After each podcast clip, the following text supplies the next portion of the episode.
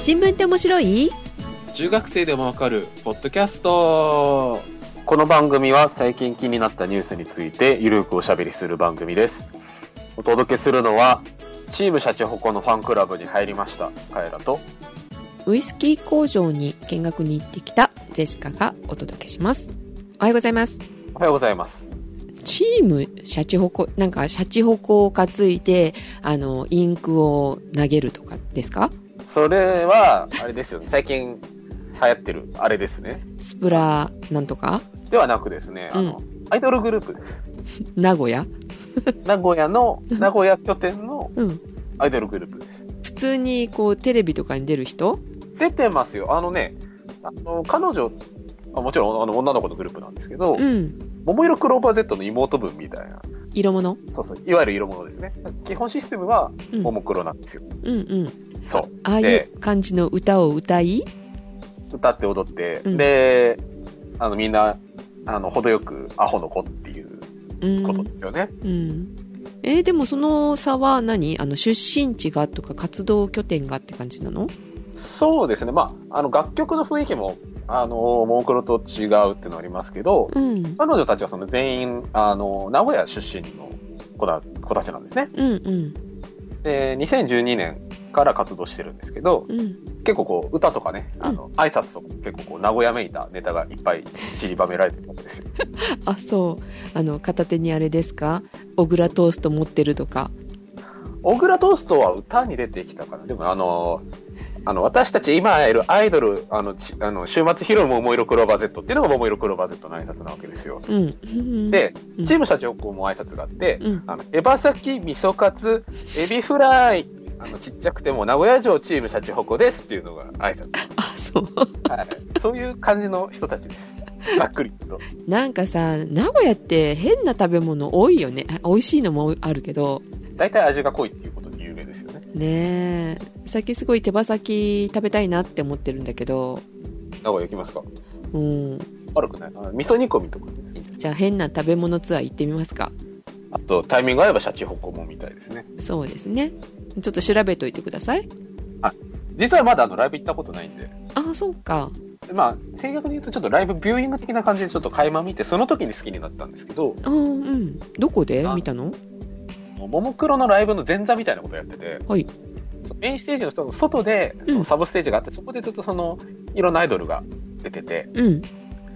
で、そこに出てて、で、まあ名前は知ってたんですけど、うん。ちゃんと見たことなくて、うんなんか、なんか若い子がバチャバチャやってんなと思ったら、うん。あの、とあるですね、あうん。のん？超ウルトラスーパーベリーパワーボールっていう曲があって、なんかもう就職が多、複合が多すぎて何のことやらみたいな曲があるんですけど、うん。これがね、すごいかっこよくて、うん。のっけからね、メンバーがね、ヘドバンするんですよ。うん。ヘドバンギング。うんうん。めちゃくちゃかっこよくて、ヘドバンに合わせて、こう、もうオーディエンスがね、もうみんな、まあ、もともとね、ももクロのライブに来るような人たちだから、みんなノリはいいわけなんですけど、はいもうオーディエンスがこう肩を組ってね、あの、みんなでね、こうヘドバンをするっていう光景を目撃してね、うん。これは来たなと思って、あの脳みそを大事にしてくださいねでも。はい、大事にしたいですね。はい。いろいろまだちょっと初心者でですね、うん。あの、この前初めてあの、ベストアルバムを買って、うんで、ベストアルバム買ったら、なんとですね、握手券がついててですね、はいろくすっぽね、あの、知識もなければね、ライブにも行ったことないやつがね、握手会に行かないといけなくなってしまった。これは大変ですね。何の話をしたらいいんでしょうかみたいな。そんなところです。はい。楽しみにしてますよ。はいわかりましたでは次ははい名古屋で、お会いします。ジェシカさんは、えー、ジェシカはねこの間マルスウイスキー蒸留所っていうところに行ってきたんです。ほう、知ってますよ。行ったことある？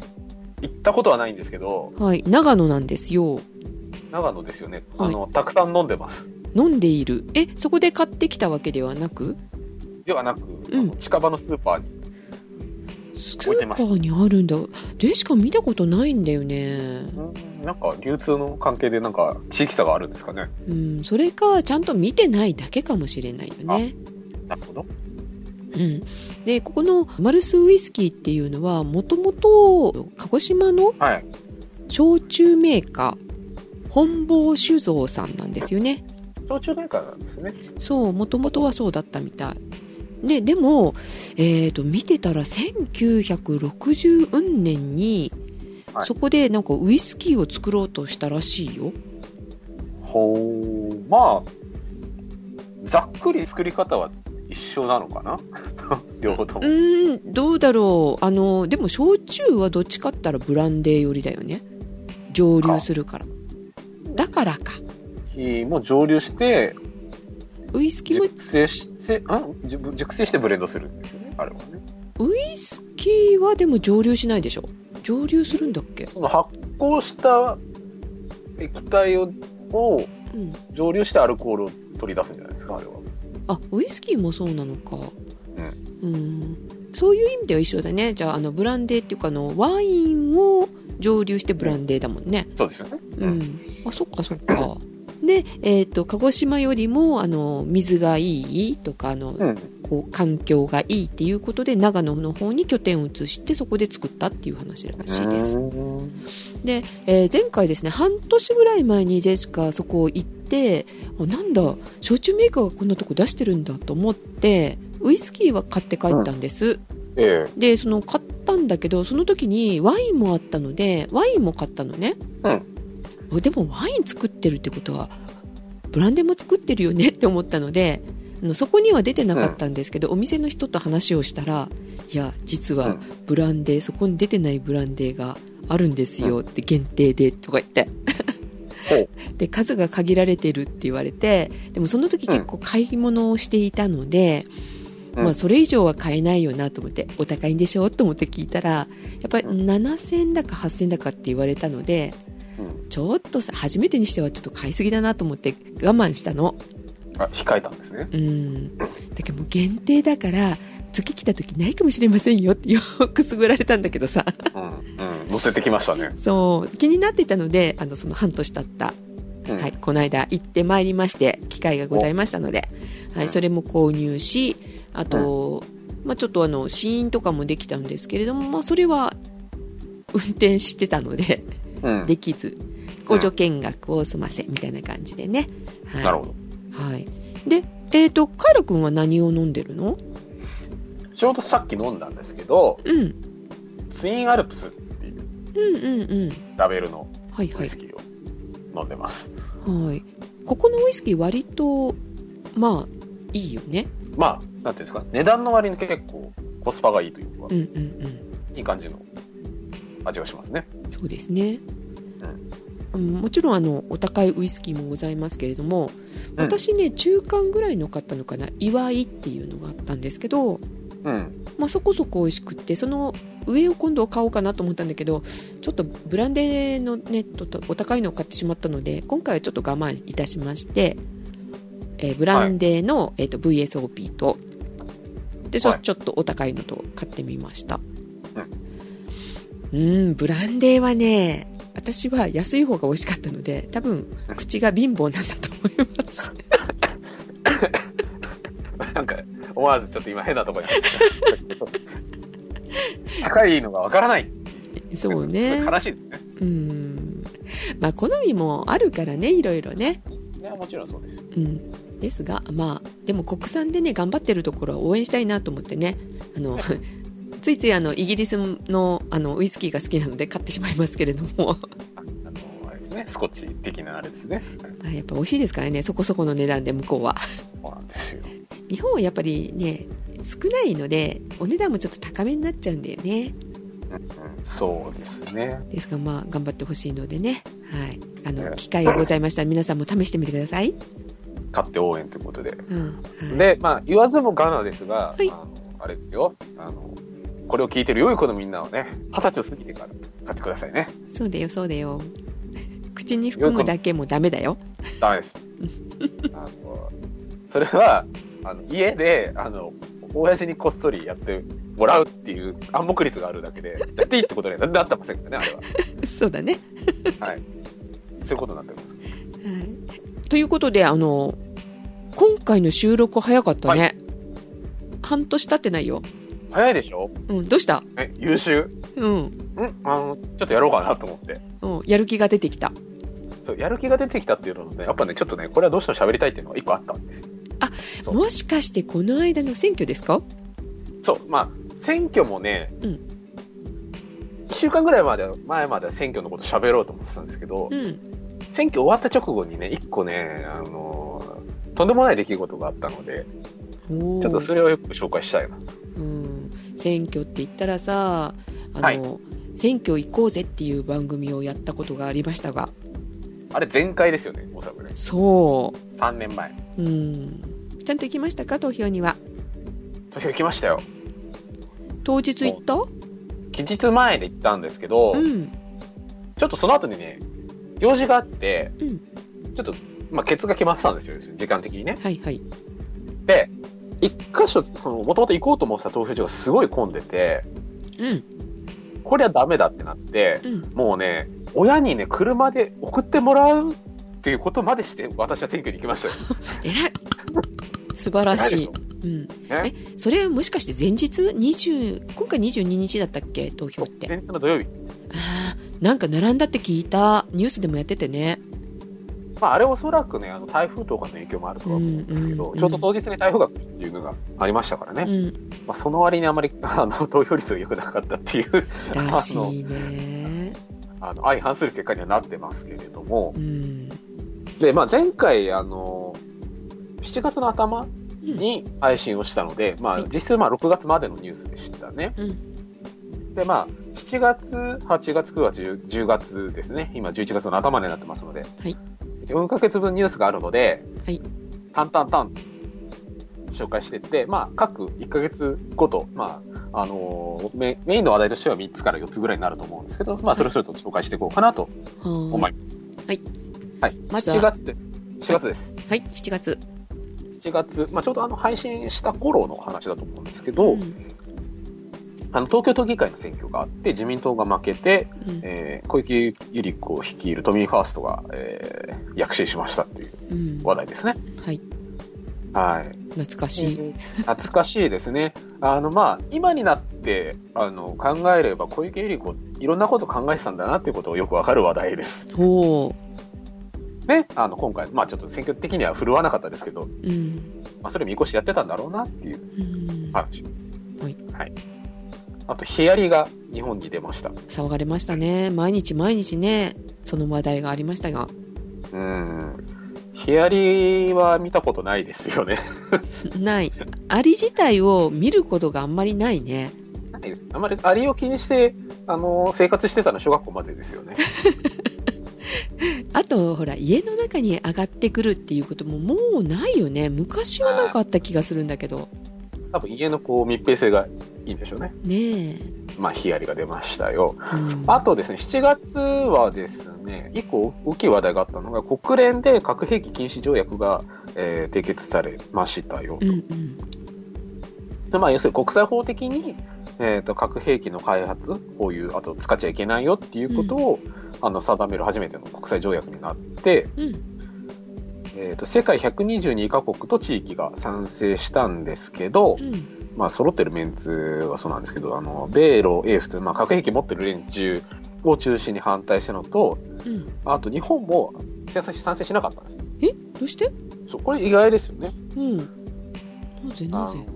まあ、唯一その核兵器を戦争で使われた側の国なんですけど、うんうんまあ、いくつか理由があると噂されてるんですけど、うんまあ、まずすごい現現実的な話で言うと、うんまあ、実質的に日本はそのアメリカの核の傘に入ってるからっていうことですね。守られているからそうです。まあ、核の傘っていうのは、その要するに自分ではあその核兵器を持ってないけれども、あの要するに、まあ、傘でいうと相合い傘の状態ですよね。うんうんあの誰かがその近くにいる人が核兵器持ってて、そのあの影響下であの守ってもらってるっていううんことを言うんですけど、うんまあ、要するにそのアメリカとの外交的な問題が絡んでるんじゃないかっていうのが一つ。うんあとその内容的にあの実行力がないからあの賛成しなかったっていうこともある。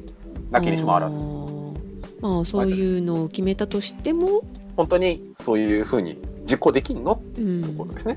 うんで、あとその、批准したことによって、うん。あのその核兵器をあの持ちたい国ともあの持たない、持ちたくない国、あの核兵器自体の存在を認めない国っていう、あの今もまあもちろんスタンス的には存在するんですけど、うん。条約に賛成した国、反対した国、棄権した国っていう形で、うん。あのその国際関係がそのに亀裂が入るからやめたとかですね、いったこともあるんじゃないかと言われてます。うん。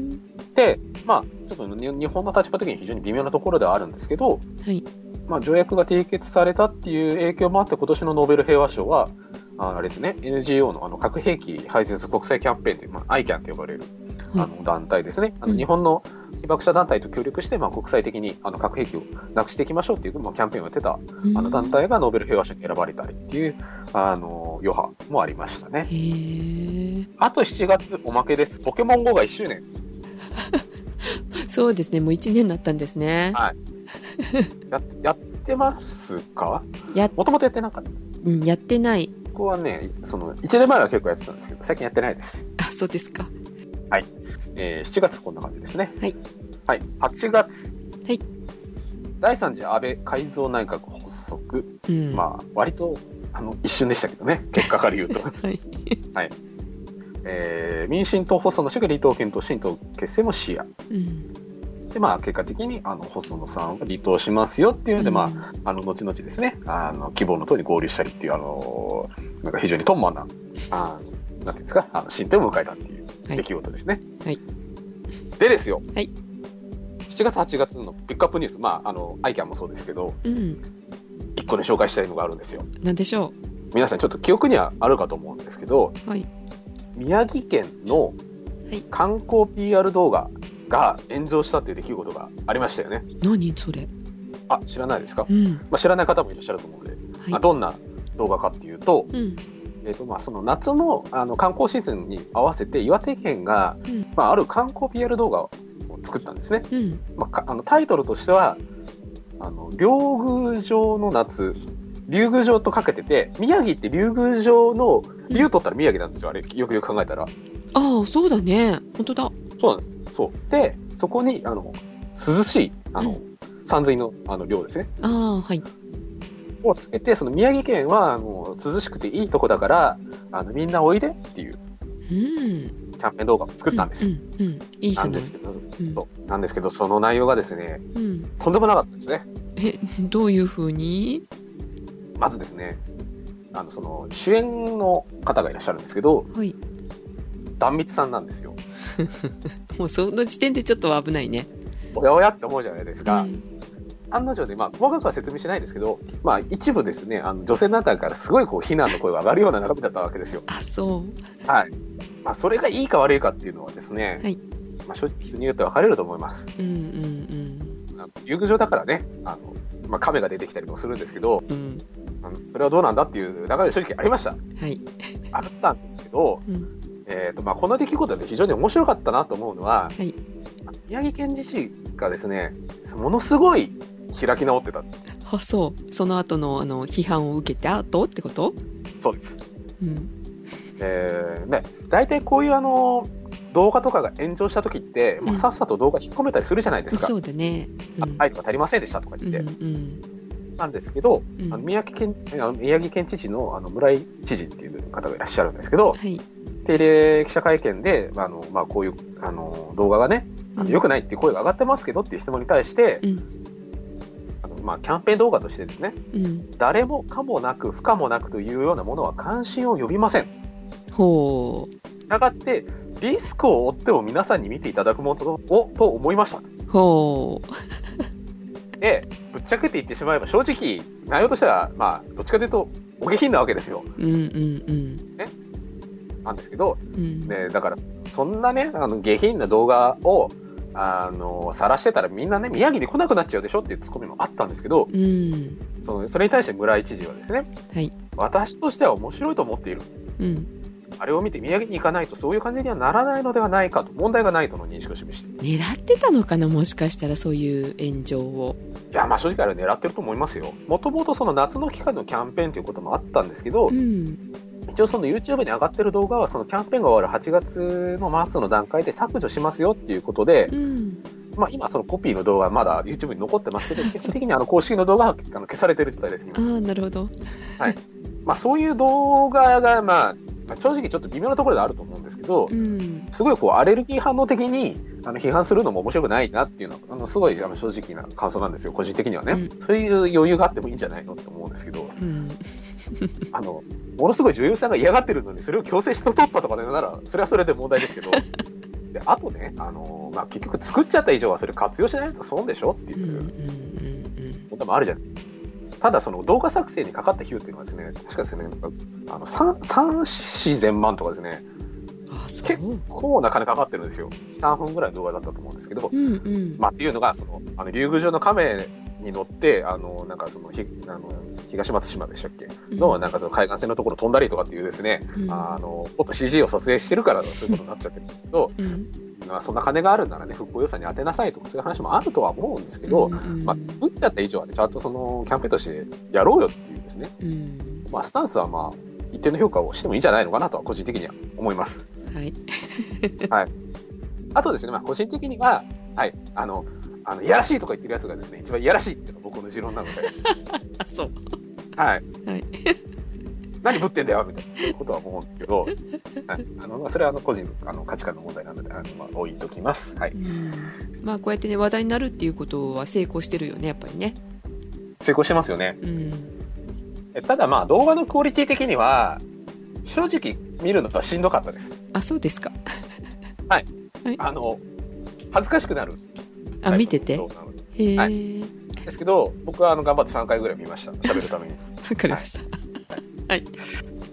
はい、えー9月です。はーい。えっ、と、9月はですね、えーまあ、民進党の代表選挙があの、まあ、あったりとかってなったんですけど、あと北朝鮮が水爆実験を行ったり、あとその、アップルが iPhone X を発表しましたね。あそうですねはいはいカイラ君は買うかしら？買いますよ。お買うんだ買いますよ。初日に予約しましたから。ああじゃあ買ったらぜひウーテクの方ではいまたご紹介しますね。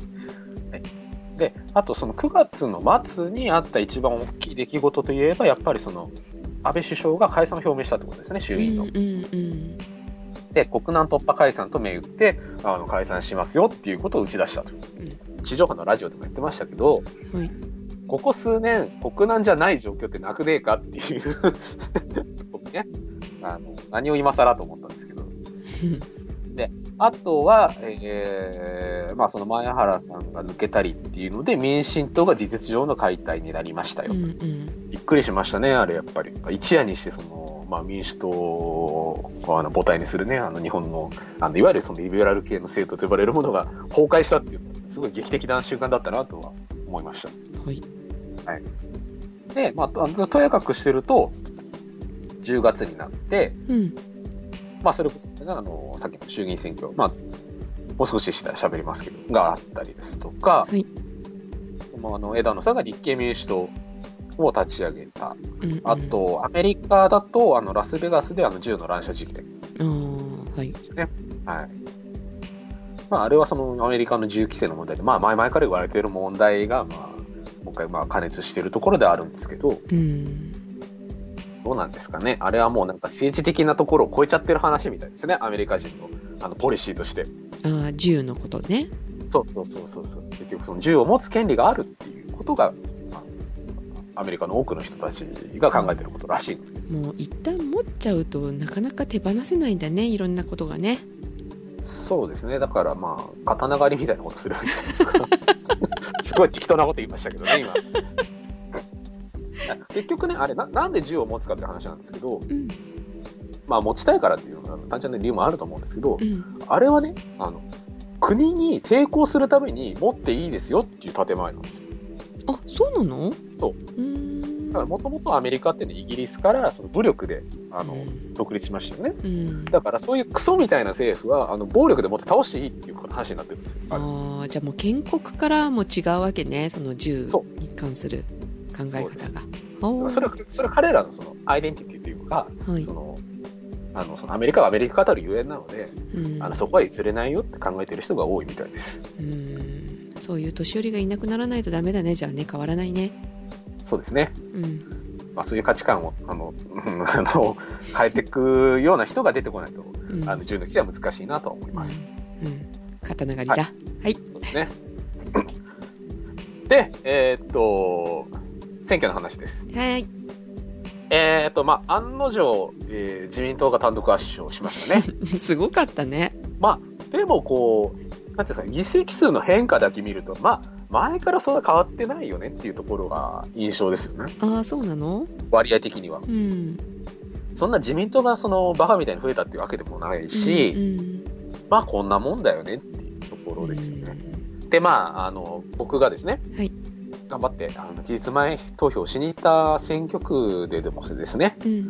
まあ案の定その自民党の候補者が処理されまして、うんまあいいとは思うんですけどね、それはそれで。うん受かっちゃったもん、受かっちゃったとか言っちゃいけないですね。あの、受かったものは受かったものですよ。それはあの、真摯に受け取るべきですし、うんまあそれはあの、右系の立場の人もそうだし、左系の立場の人も、なんか、あんな奴に投票する奴がこんなにいるなんて信じられないっていうようなこと言うじゃないですか。うんうんまあ多分、全体のパイとしては本当にあのごく一部の人たちだと思うんですけど、はいツイッターとかでよく見かけますよね。うんそれはね、やっぱりね、ジェントルじゃないと思います、僕は。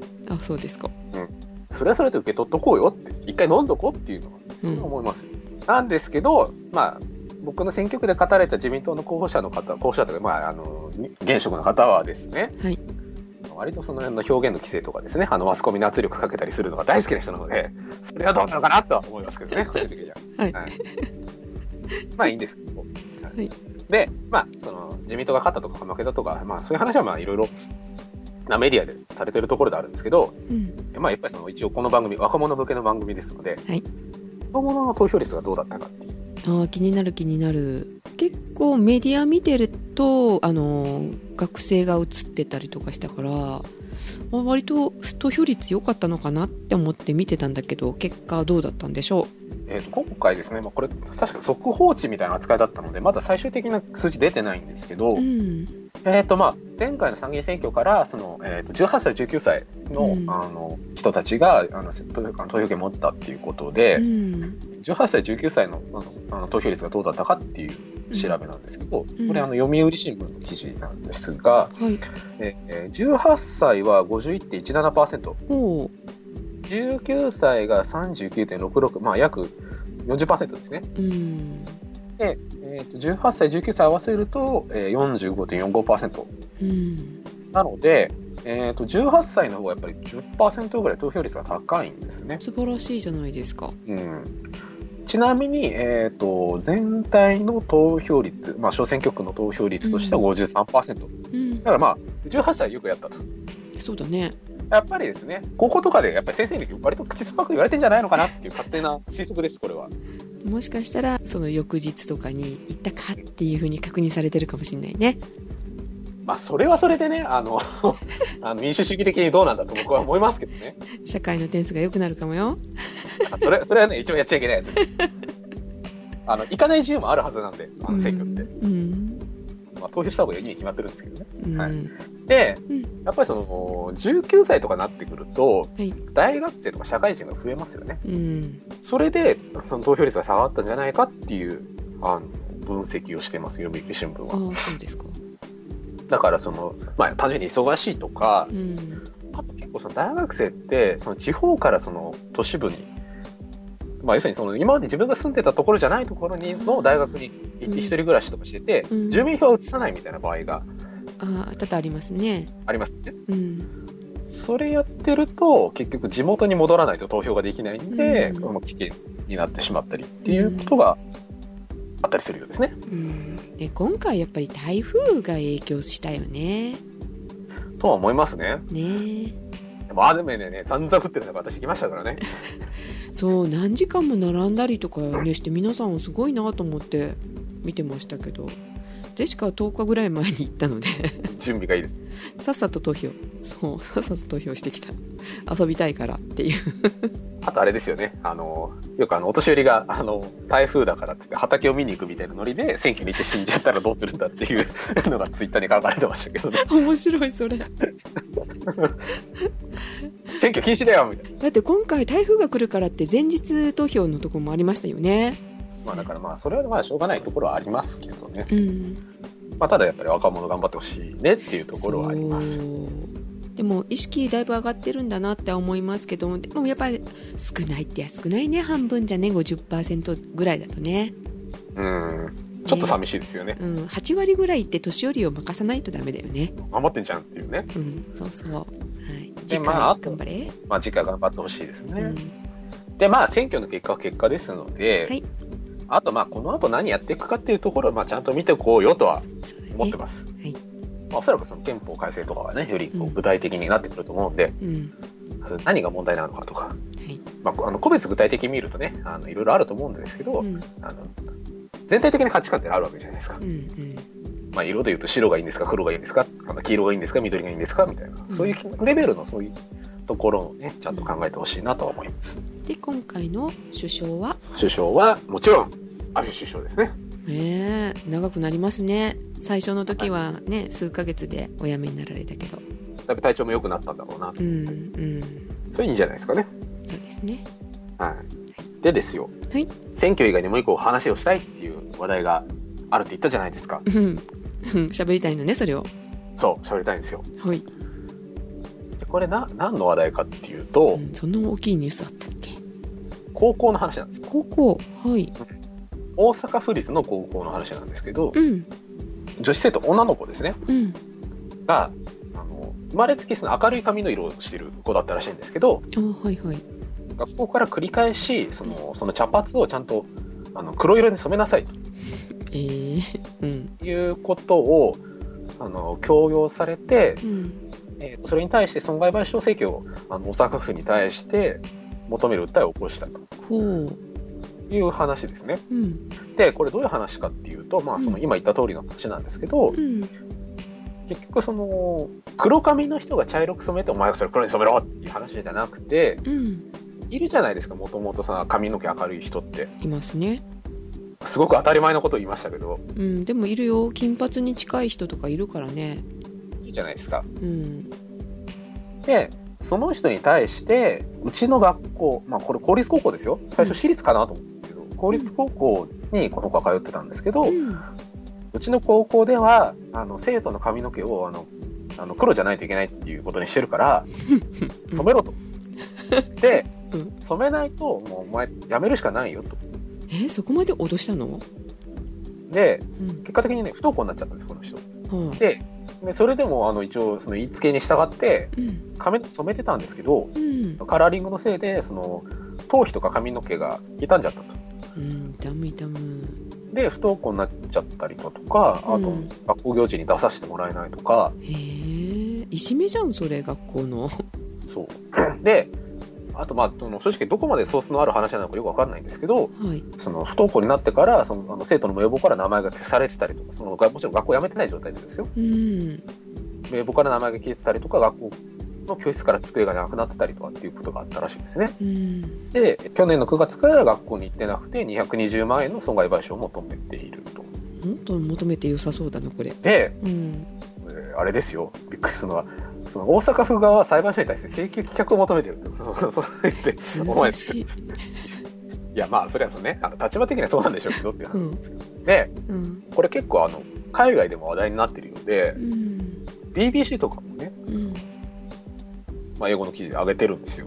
はい。えっ、と、まあ、日本の多くの学校では頭髪や化粧、スカートの丈など外見について厳しい規制があるとうん。いうふうに書いてあって、うん。で、その BBC の記事では、うん朝日新聞のあの調査を引用して、うん。まあ、日本のあのここっていうのはこういうことになってるんですよっていううん。ことを書いてるんですけど、うん。えー東京の都立高校の6割近くが髪の毛が茶色い生徒に対しうん。幼児期の写真などを出させるなどして生まれつきか生まれつきかどうかを見分けるための地毛証明書を提出させていることが、まあこれあの東京都のあの公立の高校あの公立か都立の高校の話なんでうん。あの実際その大阪府立の方が厳しいかどうかっていう話ではちょっとこの記事の中ではわからないんですけど、うん。まあこれ往々にしてよくはある話のようです。聞く聞く。あの天然パーマの子もね。うんそう。これパーマかけてんじゃねえのっていうことを、ちっちゃい頃の写真持ってって、あのこれ地毛ですっていうことを説明しないといけない。うん。バカみたい。はい。そう。で、あとその今回のその大阪府のその府立高校のあの状況によれば、まあ、この地毛証明書のシステムに、まあ、まあ、そのシステムとしてその府立高校にあったかどうかよくわからないんですけど、うん。一応その生徒のお母さんっていうのは、2015年の4月に入学した時に、うん。あの生徒の髪、要するにうちの子はあの髪の毛が茶色いんですよって。うん。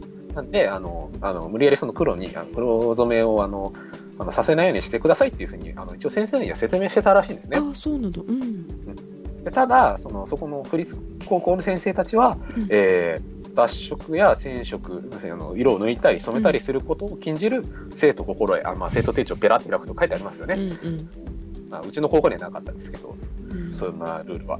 生徒心得を理由に黒く染めることを指導して、で、これも、あの、まあ、発言の現地があるかどうかってよくわからないんですけど、はいあの、生まれつき、えあの、髪の毛が金髪の外国人の留学生が、でも、あの、規則では黒染めをさせることになると。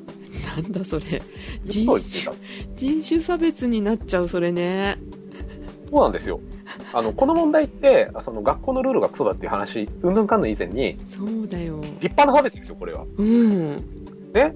うん生まれつき持った身体的な特徴に対して、うんお前それみんなと違うからダメって、それは差別ですよ。否定してるよ人格をそう。全くプライバシーの問題ですよね。そうだねそう。で、で、挙句ですよ。はいあえて挙句って言い方しますけど、うんその、あの、名簿から名前が消えてたりっていうこともさることながら、うん。あの、この女の子っていうのは、その、まあ、どうやらお父さんが、あの、まあ、何らかの事情で、あの、家にいない家庭の子だったらしいんですけど、はい母子家庭だから髪の毛茶色いのみたいなこと言ってたらしいんですよ。それは訴えていいわ。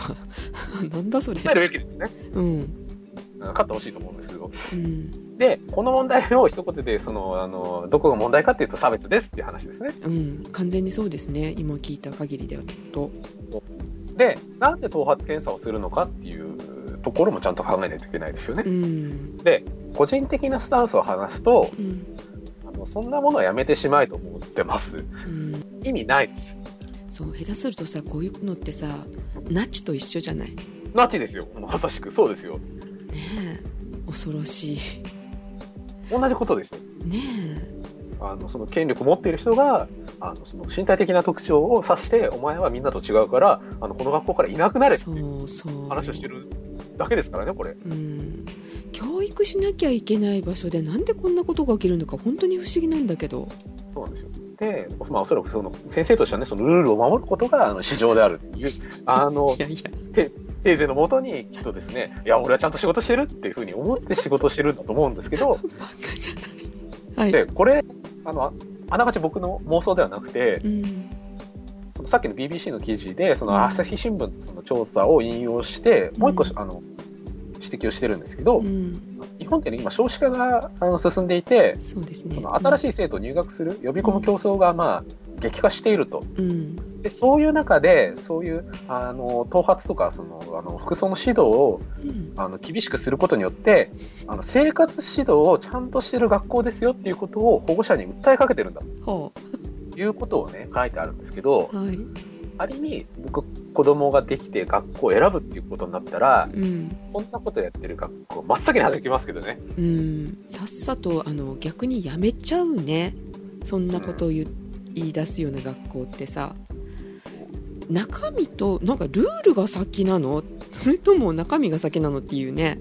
何のためのルールっていう、で、うん。まあ嫌なら転校すればいいじゃんとかっていう話にもなると思うんですけど、うん。いやいや、あのね、等しくがあの教育を受ける権利をこれ阻害してるんですからってうんいうね、うんうん話ですよ。うん。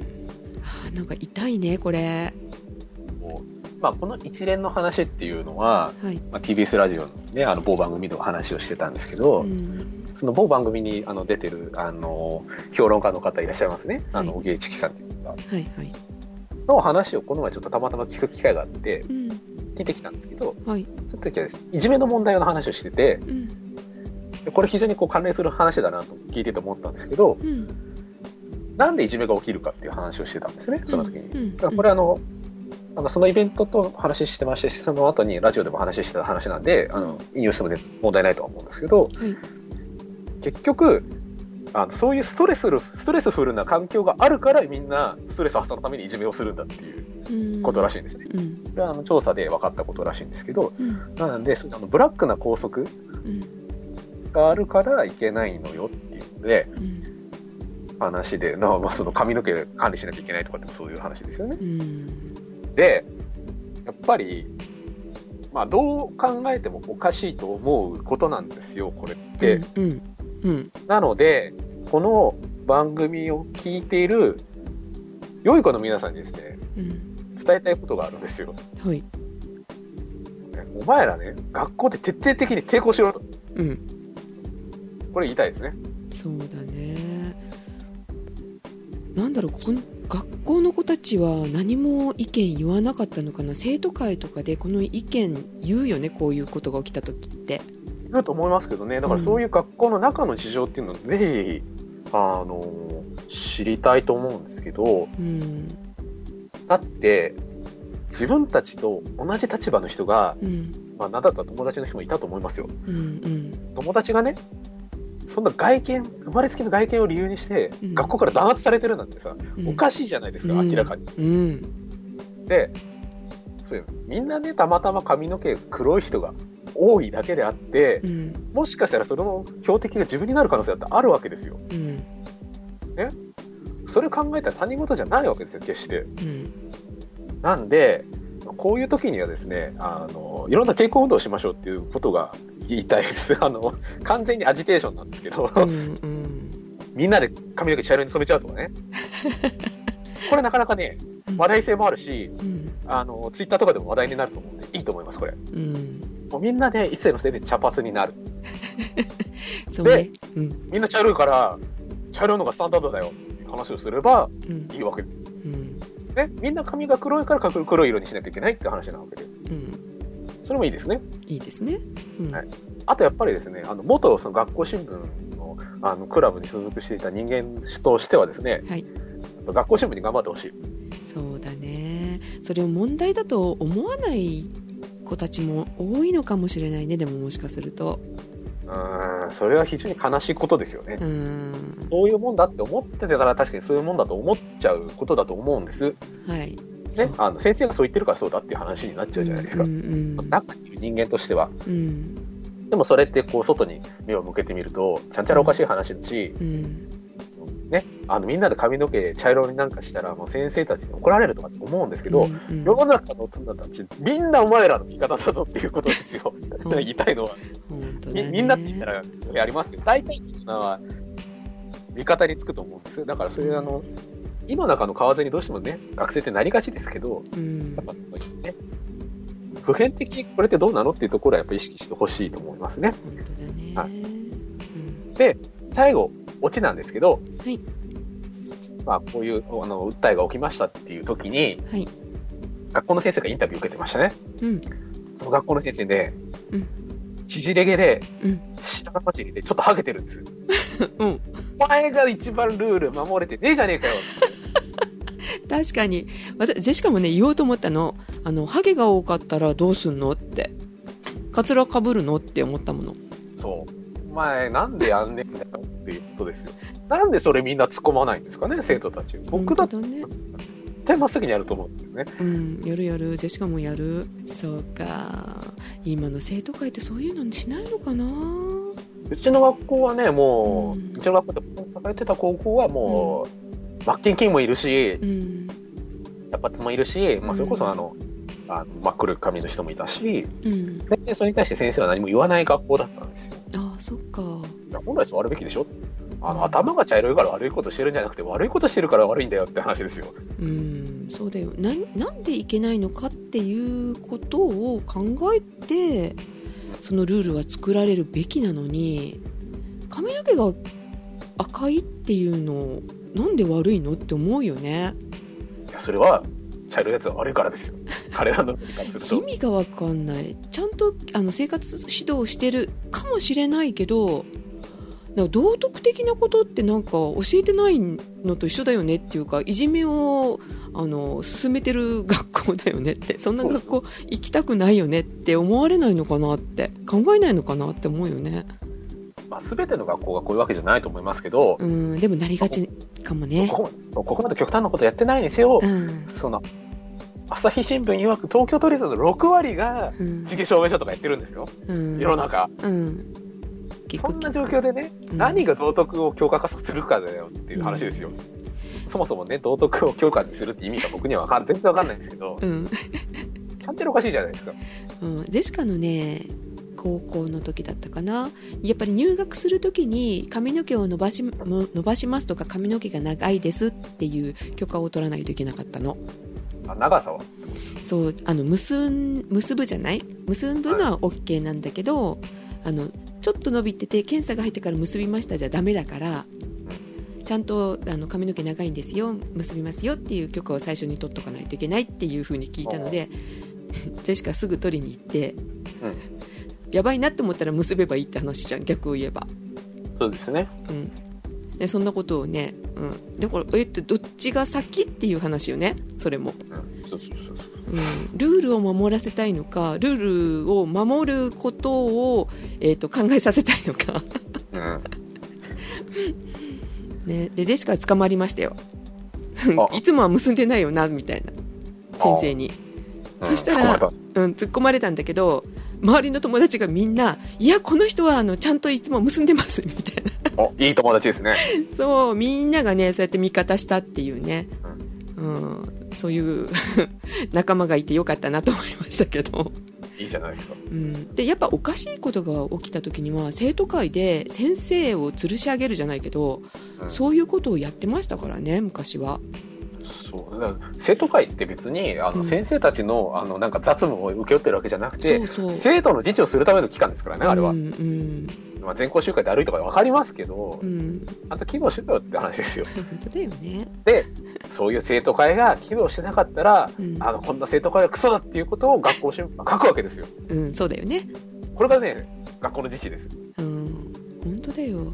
あのそそれが大きくなったらそれが社会になるわけじゃない。そうですよ。それができないあの声を上げられない学校なんてダメだよね。こんな学校はね、も日本ダメにしちゃう、うダメですよ。うん、そういうね、ことをやらないとダメです。本当です。はい、っていう、あの、ぐらい、はい。これ喋りたかったんですよ。あーなるほど。はい。なんか日本小さな日本を見たなって感じですよね。そう、だからね、そういうことも含めて、はいじゃあどんな国にしたいっていう時に、じゃあ憲法どんなのがいいですかっていう話になっていくわけです。国の問題だから漠然としてるだけであって、どんどんどんどんそのこママクロに小さい部分見ていけば、価値観の問題ですから、あれ。そうですよねどうしたいのっていうところで、じゃあ例えばね、その、あの、球場がとかっていう、そういうでかい話になってきうんますけど、うんもともとの話がありますからね、そういったところはやっぱり大事に議論をね、あの、していってほしいなとはお思います。はいはい。ということで、えー珍しく、あの、半年経たないうちに、しあの、お届けをしました。いはい。えーお届けしましたのはカエラと、ジェシカでしたえーそれでは皆さんいってらっしゃい。いってらっしゃい